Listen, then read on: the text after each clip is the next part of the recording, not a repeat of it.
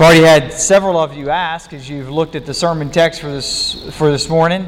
Um, after seeing on the uh, worship guide, why are we in Galatians? I thought we were in Isaiah. Um, well, uh, the short answer to that is we are in Isaiah, but this morning we're in Galatians. Um, in uh, Isaiah 54, which we looked at last time, there is a verse of Isaiah 54 that is directly quoted by Paul in Galatians 4.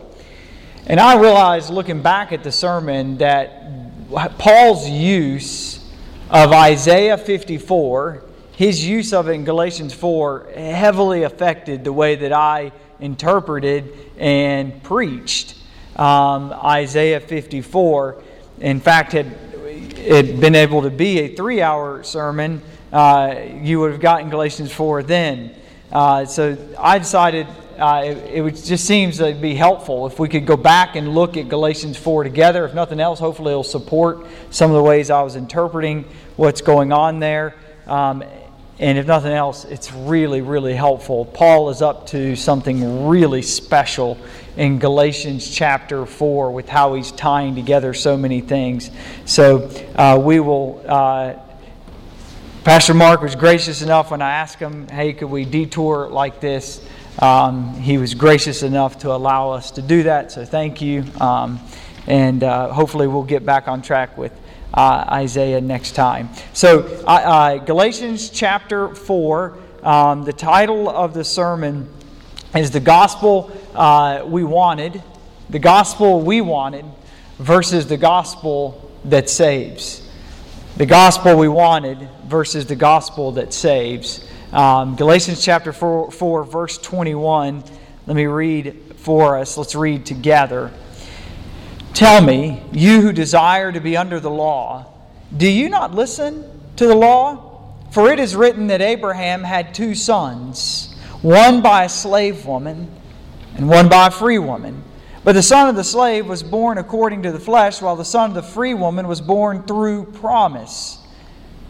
Verse 24. Now, this may be interpreted allegorically or as an image. These women are two covenants. One is from Mount Sinai, bearing children for slavery. She is Hagar. Now, Hagar is Mount Sinai in Arabia. She corresponds to present Jerusalem, for she is in slavery with her children. But the Jerusalem above is free, and she is our mother. Verse 27, which quotes here Isaiah 54, verse 1. For it is written, Rejoice, O barren one who does not bear. Break forth and cry aloud, you who are not in labor. For the children of the desolate one will be more than those of the one who has a husband. Now, you, brothers, like Isaac, are children of promise. But just at that time, he who was born according to the flesh persecuted him who was born according to the Spirit, so also it is now. But what does the Scripture say? Cast out the slave woman and her son, for the son of the slave woman shall not inherit with the son of the free woman. So, brothers, we are not children of the slave, but of the free woman. Let's pray. Father, we need help every time we look at your word. We know that the things that you give us are, are things of the Spirit. Uh, they're not things to be discerned by our intellect or our cunning ways. Uh, they are given over by the Spirit of God. And so we need that anytime we look at your word. But when we look at a passage like this, that is, it's hard to follow, it's hard to understand. Lord, we pray for extra measure of your help as we look at it. Father, I pray this morning as, as we're going to look at a lot of different texts together, I pray that the forest will not be missed for the trees. I pray that the beauty of the gospel, the same gospel that called to Abraham in his lostness, the same gospel that calls to every lost creature today, I pray it will be put on display. I pray that we will love it more as a church. We will be ready to defend it, and we will be ready to share it. Father, we ask these things knowing this is high above us, much, much too much for us. And so, Father, we pray that you would bring these about. We ask them to you, Father, through the name of Jesus Christ, our older brother, our Lord, our gospel. And we pray that your Spirit, He, will bring these about by His word in our midst. Amen. Well, we're going to start all the way back in Genesis chapter 12. Uh, your handout should have every text that we're going to hit together, so hopefully you don't feel the need to flip a, a bunch or write a bunch down. Um, it should all be right there for you.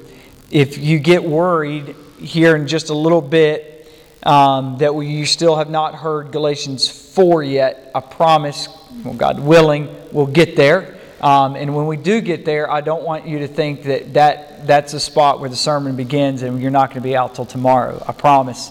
Um, hopefully, uh, it, it will move. Genesis chapter 12.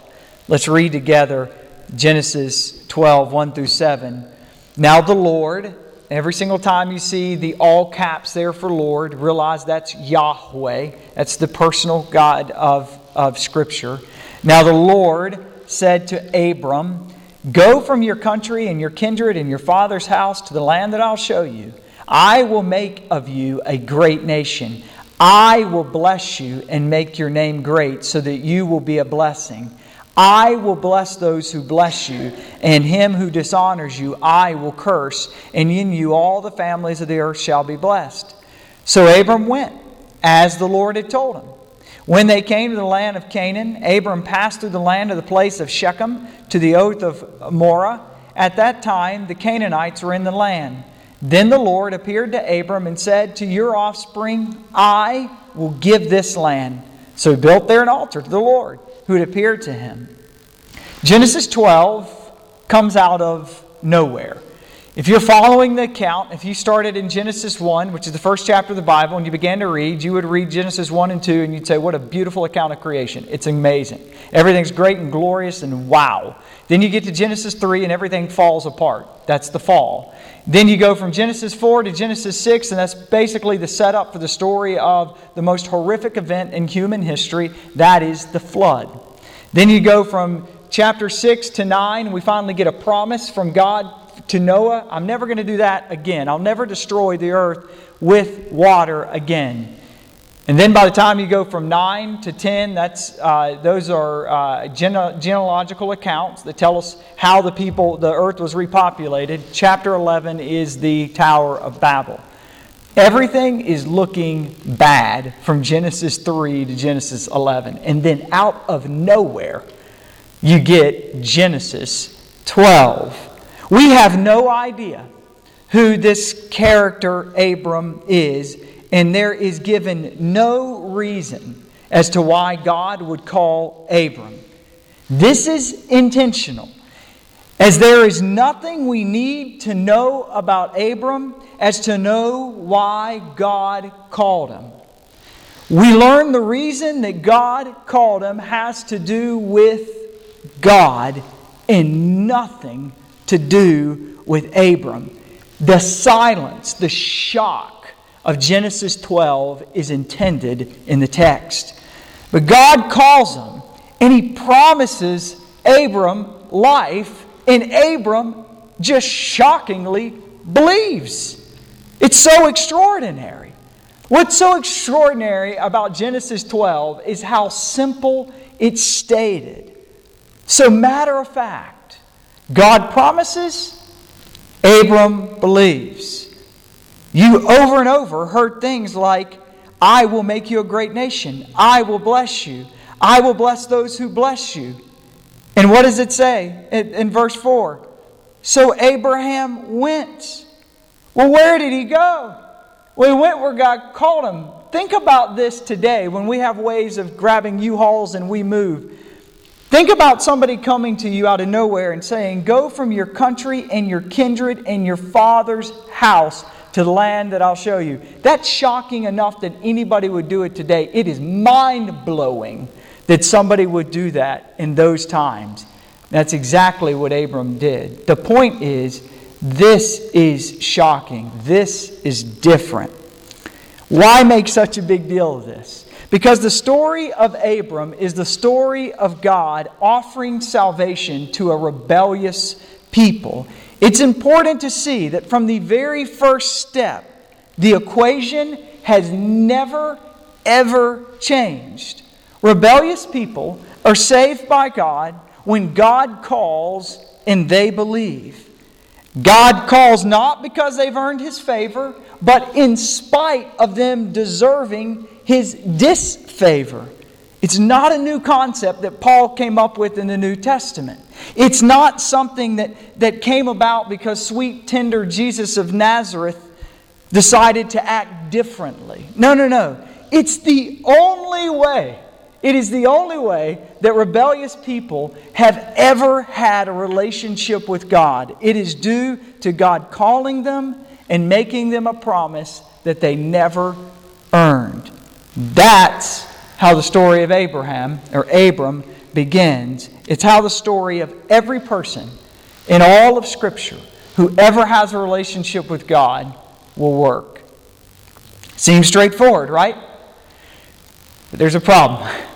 The problem is we, we don't like this equation.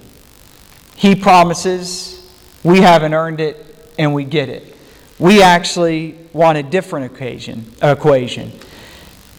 Look with me as we continue in the story of Abraham or Abram in Genesis 15. Verse 1 After these things, the word of the Lord came to Abram in a vision Fear not, Abram, I am your shield. Your reward shall be very great. Now listen to this. But Abram said, O Lord God, what will you give me? For I continue childless, and the heir of my house is Eleazar of Damascus. And Abram said, Behold, you, you've given me no offspring, and a member of my household will be my heir. And behold, the word of the Lord came to him This man shall not be your heir, your very own son shall be your heir. And he brought him outside. And he said, Look towards the heaven and number the stars if you're able to number them. Then he said, So shall your offspring be. And he believed the Lord, and he counted it to him as righteousness. God continues to reveal his goodness and his kindness to Abram, telling that he will give him a blessing, he's going to give him a land, and he's going to give him a people. But notice in that dialogue that something happens as Abraham is beginning to process these promises that God is giving him. Instead of simply believing, he explains that to God that he doesn't have a son. Now that's a perfectly rational response. I mean it is. That's how we process everything that we don't have. It, it's called determining affordability. Determining affordability. That, that there's a thing that I want that I don't have, so I look at what I have and I try to figure out can I afford it? Determining affordability. That's what Abraham is doing. And his point to God is God, I have no child, therefore I can have no people. God, I cannot afford your promise. But notice God's response I know you can't. It's a gift. And there we see believing Abraham of Genesis 12 becomes a little bit doubting Abraham at the beginning of Genesis 15, and he's back to believing Abraham at the end of that account. So you think that would be enough. But that's not how we react to God. None of us as broken creatures reacts like this to God. Chapter 16 is how we react because we actually do not want a pure promise from God, even as much as we might think that we do. That is not the way that we want to be rescued. Genesis 16 is how most of us, all of us as broken creatures, prefer to be rescued by God. Verse 1 Now, Sarai, Abram's wife, had borne him no children. She had a female Egyptian servant, slave, whose name was Hagar. And Sarai said to Abram, Behold, now, the Lord has prevented me. That is really fascinating, but we don't have time to dive into it. The Lord has prevented me from bearing children. Go into my slave. It may be that I shall obtain children by her. And Abraham listened to the voice of Sarai. So after Abraham had lived 10 years in the land of Canaan, Sarai's, uh, Sarai, Abraham's wife, took Hagar the Egyptian, her servant, and gave her to Abraham, uh, gave her to Abram, her husband, as a wife. And he went into Hagar, and she conceived. Genesis chapter 16, 1 through 4. With Abram at 86 years of age, and herself now at the ripe age of 75, Sarah, Sarai thinks of God and all the promises that he's made, and she's saying, I just don't think this is going to happen. So she convinces Abraham that perhaps, perhaps he actually hasn't done the equation right. Perhaps actually they could afford the promises of God. That is, maybe there is a way, after all, they could actually pull it off. She conjures up a plan with her slave to give her to Abram, and then they might have a son. Then, with the help of them, helping God, God could bring about their promises. They are now helping God. This is massively important to understand how we process gospel. Genesis 12, God calling Abraham out of nowhere and him believing and following, that's how gospel works. There, God calls Abram not out of his merit, but in spite of his sin, and gives him a promise, and Abram believes. But just a few chapters later, we already have anti gospel developing. And you will see it all the way across the entire scriptures. The gospel is God calls rebellious, dead sinners and gives them life. Let me put it simpler. The gospel is that God brings about life from lifelessness. The anti gospel is God uses the efforts of semi rebellious people in order to rescue them. God uses the efforts of semi rebellious people to rescue them.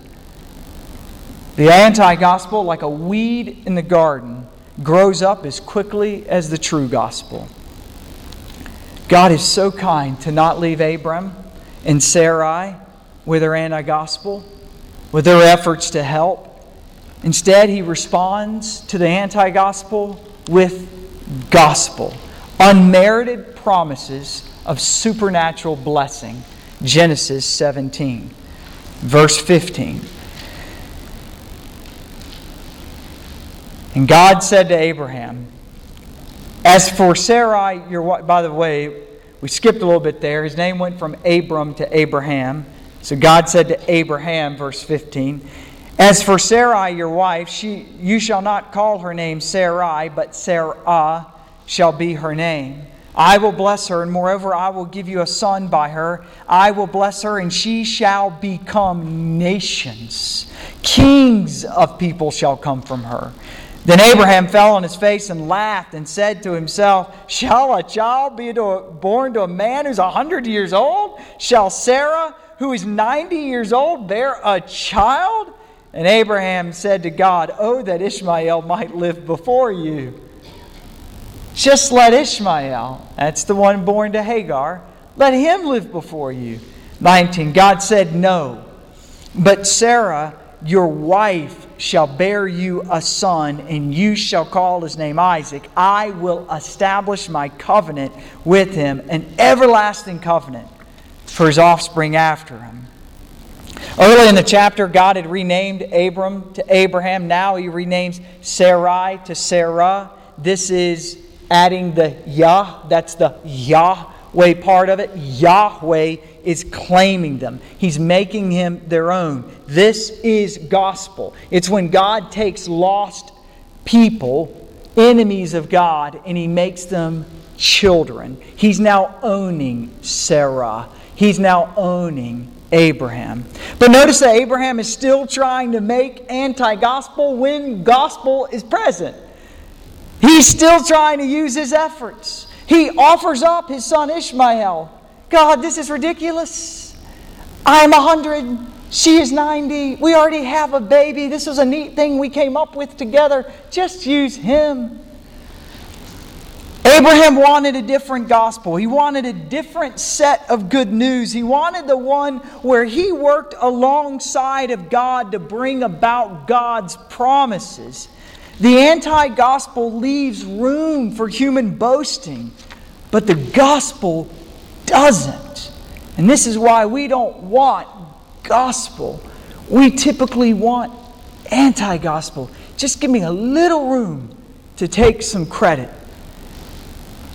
God was kind to deny Abraham's request. No, said God. Sarah, your wife, shall bear you a son, and you will call his name Isaac. I love it. Isaac means laughter. So every single time they look at him, they have to realize this doesn't happen on its own, right? This isn't us. It's the whole point. You had nothing to do with it. I will establish my covenant with him as an everlasting covenant for his offspring after. God will bring about his promise by bringing life to Isaac where there is no life from barren Sarah. In chapter 21, God fulfills his promise to Sarah and Abraham. Verse 1 The Lord visited Sarah and he said, And the Lord did to Sarah as he had promised. That's how the gospel works. That's actually how you share your story right there. How are you a Christian?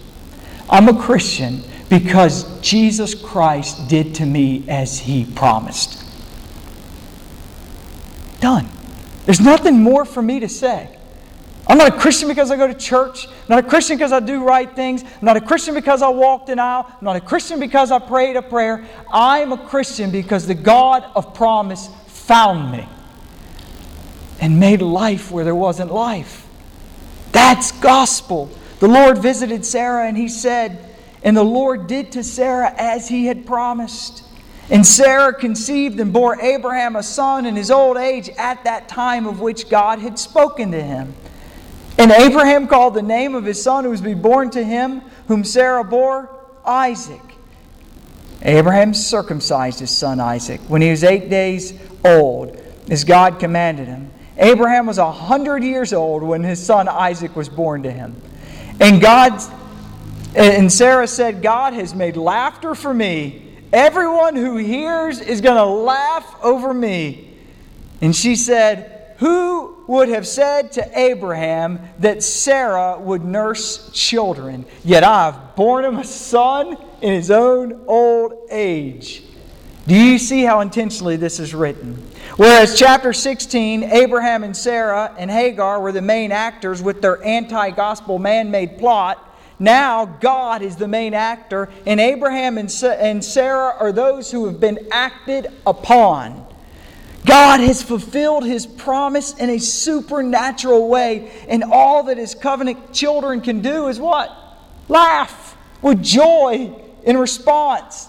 This is gospel. This is good news. But where there's the flower, there's the weed. Just a few verses later, same chapter, verse 8. And the children grew and, sorry, and the child grew and was weaned. Abraham made a feast on the day that Isaac was weaned. But Sarah saw the son of Hagar the Egyptian, that's Ishmael, whom she had borne to Abraham laughing. Now, the way he's laughing is not the same way Sarah's laughing. This is a making fun of, discounting, disrespecting. So she said to Abraham, Cast out this slave woman with her son, for the son of the slave woman shall not be heir with my son Isaac. Throws a feast for baby Isaac.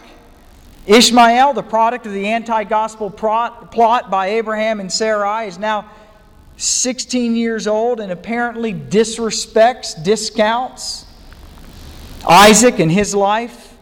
We learn how God mercifully takes care of both Hagar and Ishmael.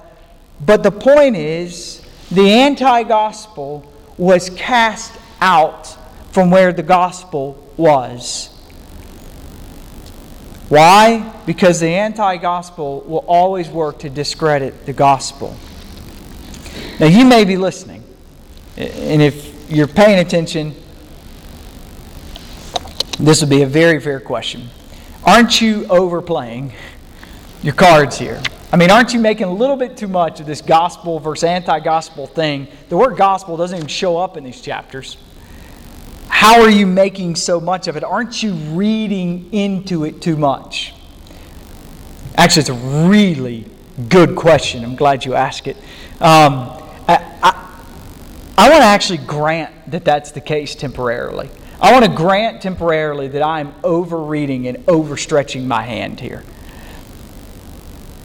Because on its own, I would be. But if you will stay with me, I've got one more stop I've got to go to. By the end, I hope you see that there's biblical warrant that I'm not. And actually, all the stuff we just talked about is right there. But on my own, I, I couldn't come up with that. So hopefully by the end, you'll see that. The next stop. So the story of the Jewish people is born from the chapters we just read. You should know this. You've probably heard this. Abraham is the father of the Jewish people. Isaac is the son of promise through whom the nation was born. Isaac, he's the second born son of Abraham. He passes on the blessing to his second born son, Esau, not Esau, Jacob. Jacob then has 12 sons who become the 12 tribes of Israel. Family grows like gangbusters while in captivity in Egypt.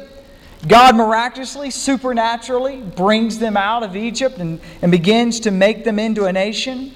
The books of Exodus, Leviticus, Numbers, and Deuteronomy, the next four consecutive books in the Bible after Genesis, they represent God teaching His people what must happen if they're supposed to dwell close to God and if they're supposed to enjoy the blessings of the land.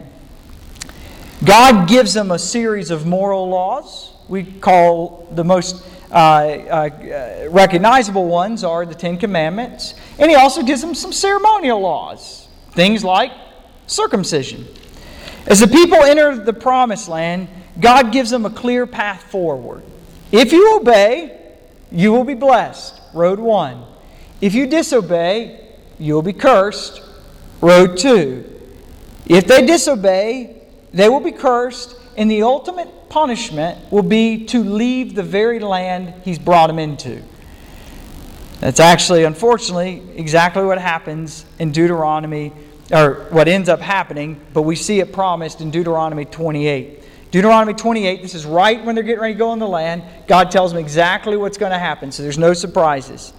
Verse 36 The Lord will bring you and your king, whom you set over you, to a nation that neither you nor your fathers have known, and there you shall serve other gods of wood and stone. If you disobey me, here's what will happen.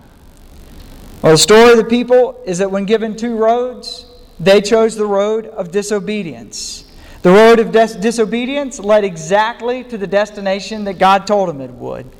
This was ultimately fulfilled by the Babylonians. They came down, sacked the temple, and took all the people to exile.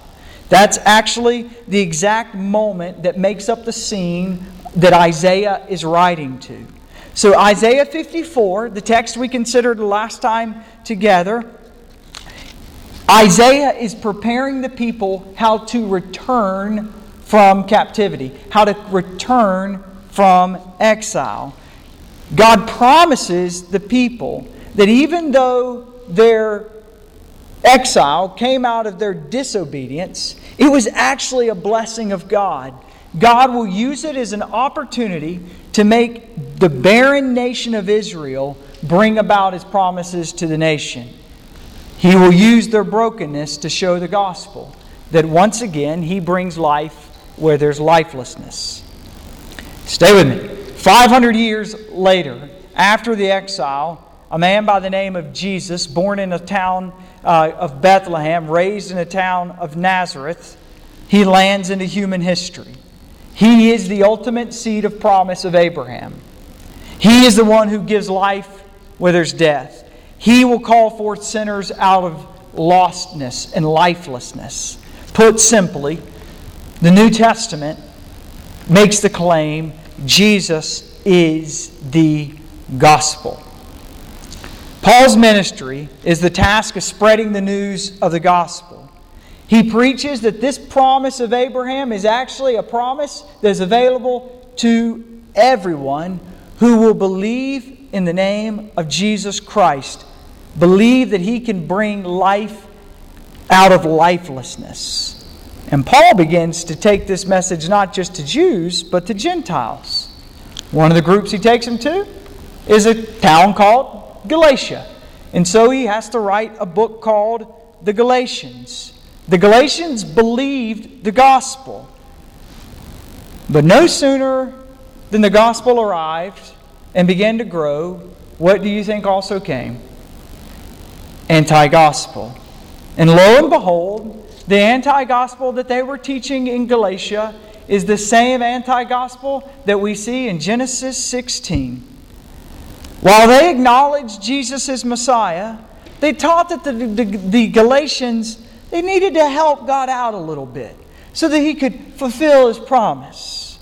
They're trying to convince them that acts like circumcision that's necessary in order to have salvation. You've got to add to it just a little bit.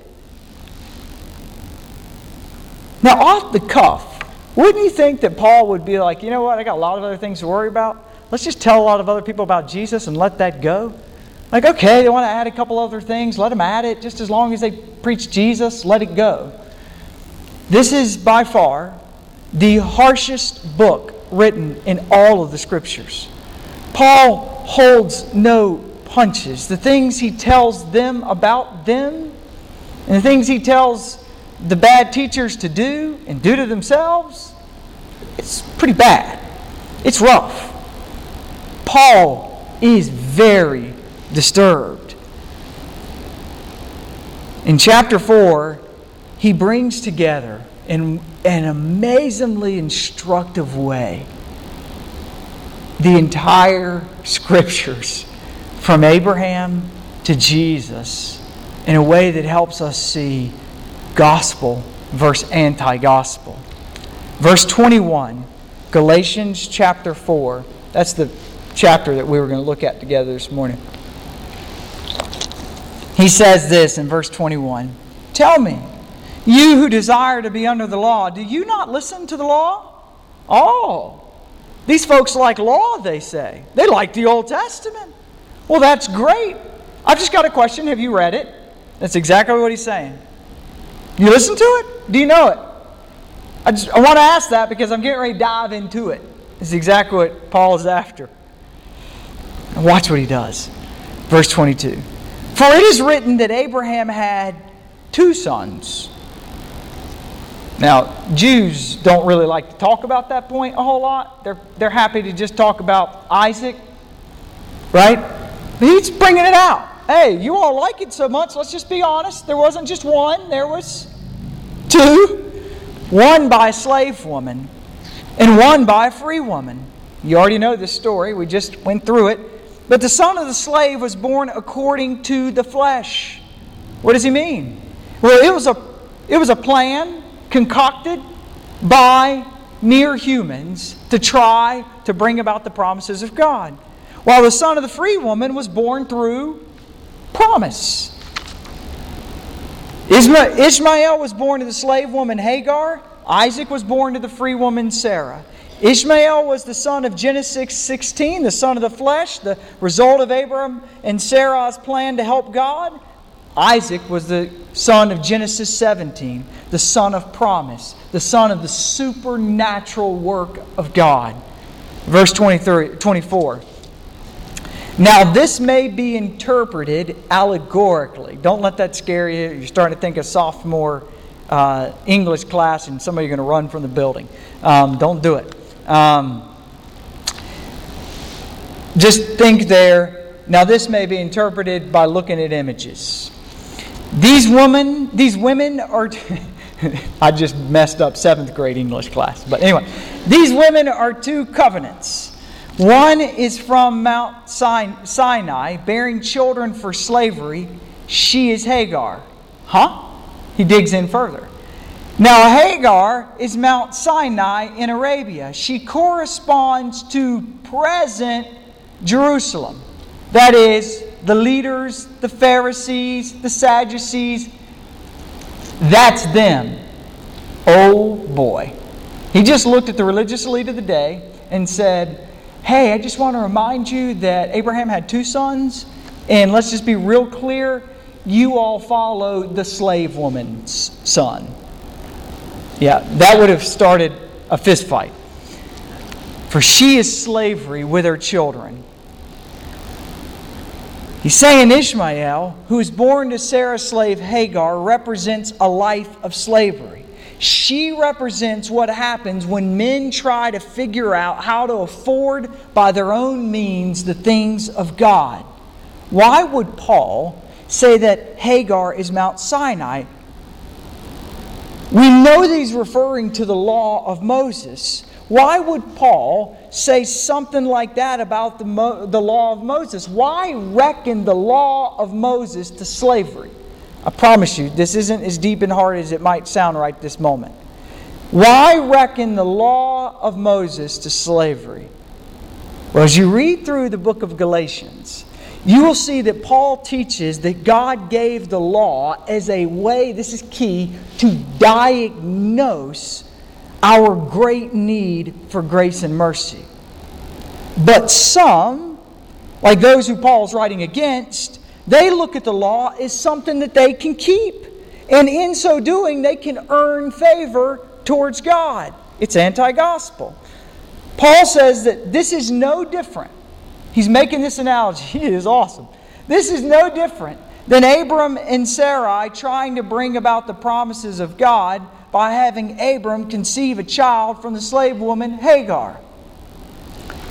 God did not give the law to allow men to earn God's favor.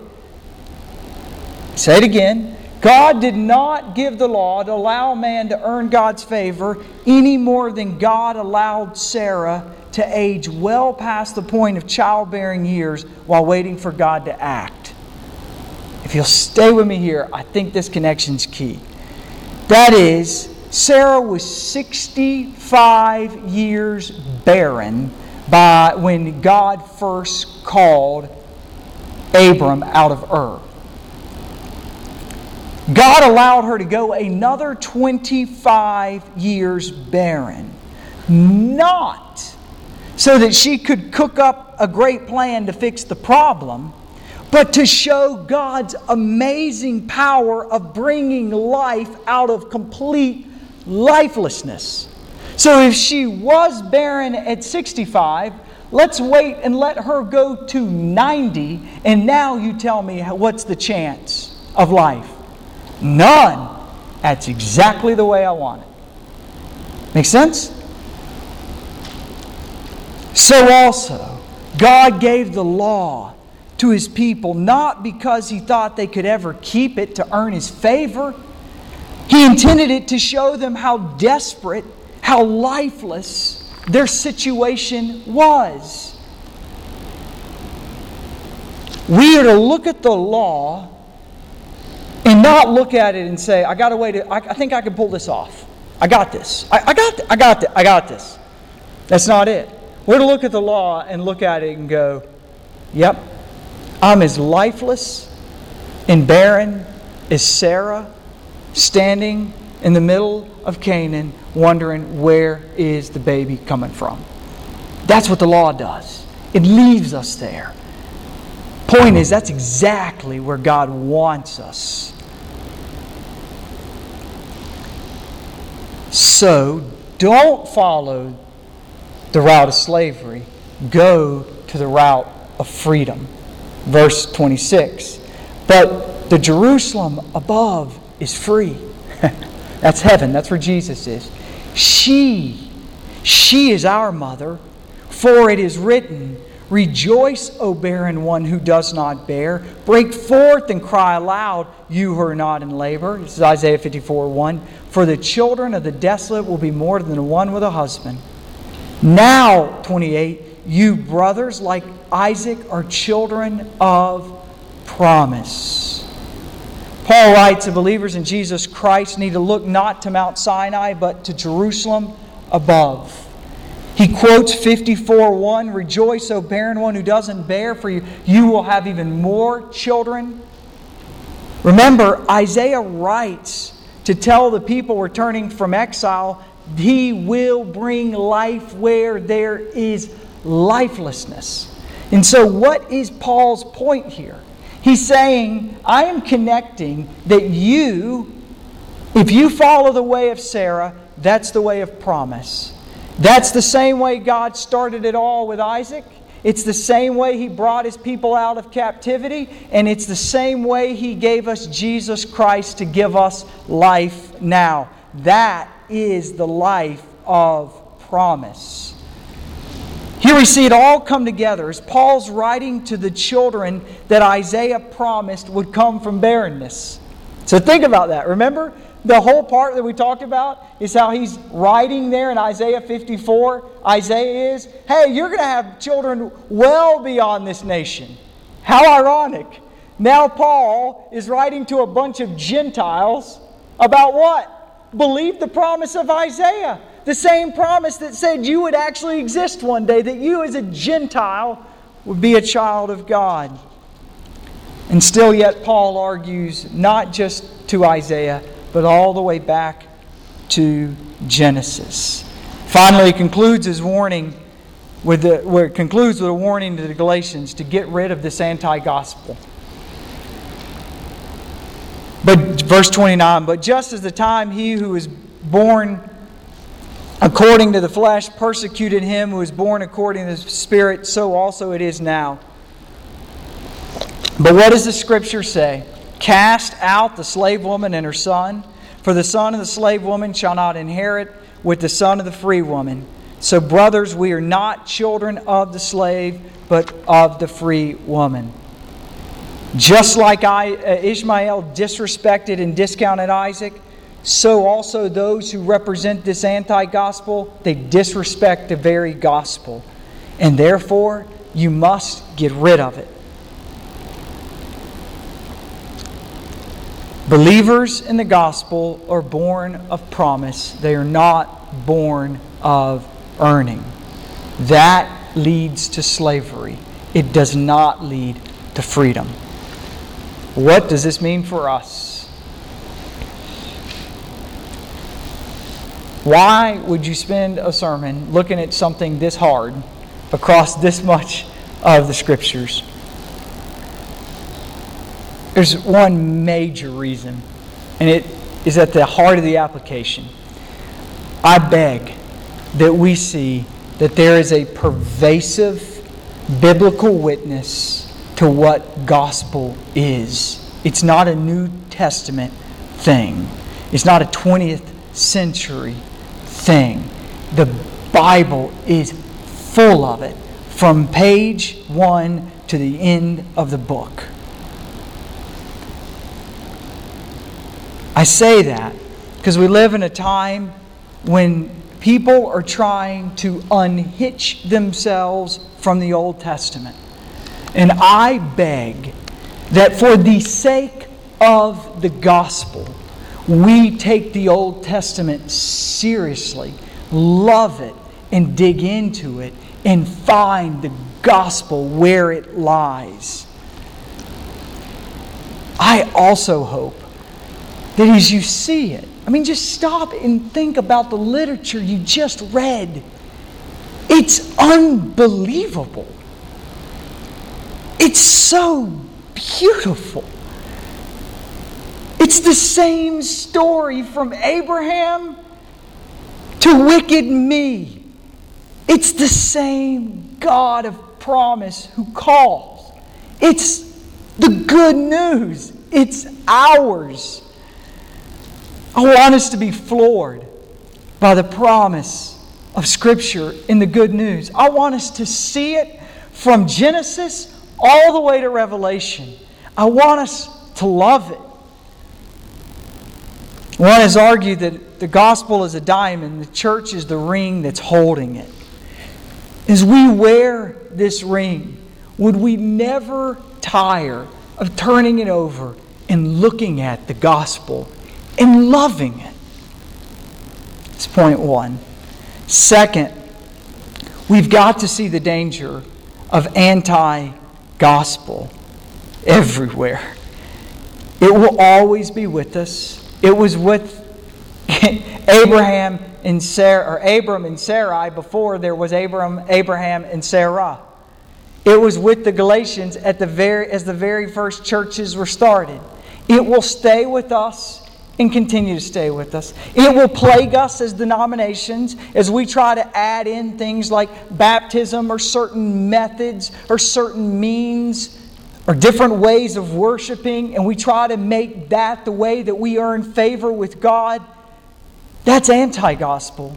But it will happen in our own hearts as we desire to show different ways that we have earned God's favor, ways that He can appreciate us, that are short of the simple promise that Jesus Christ has paid it all. Let us work like a good diamond ring and let's protect the gospel. Let's have strong prongs. Let's have a good setting. And let's defend it, protect it in the world around us. And finally, let's show it off. This is something worth talking about. This is something that goes back way far further than Billy Graham. It goes way back further than any of our witness training.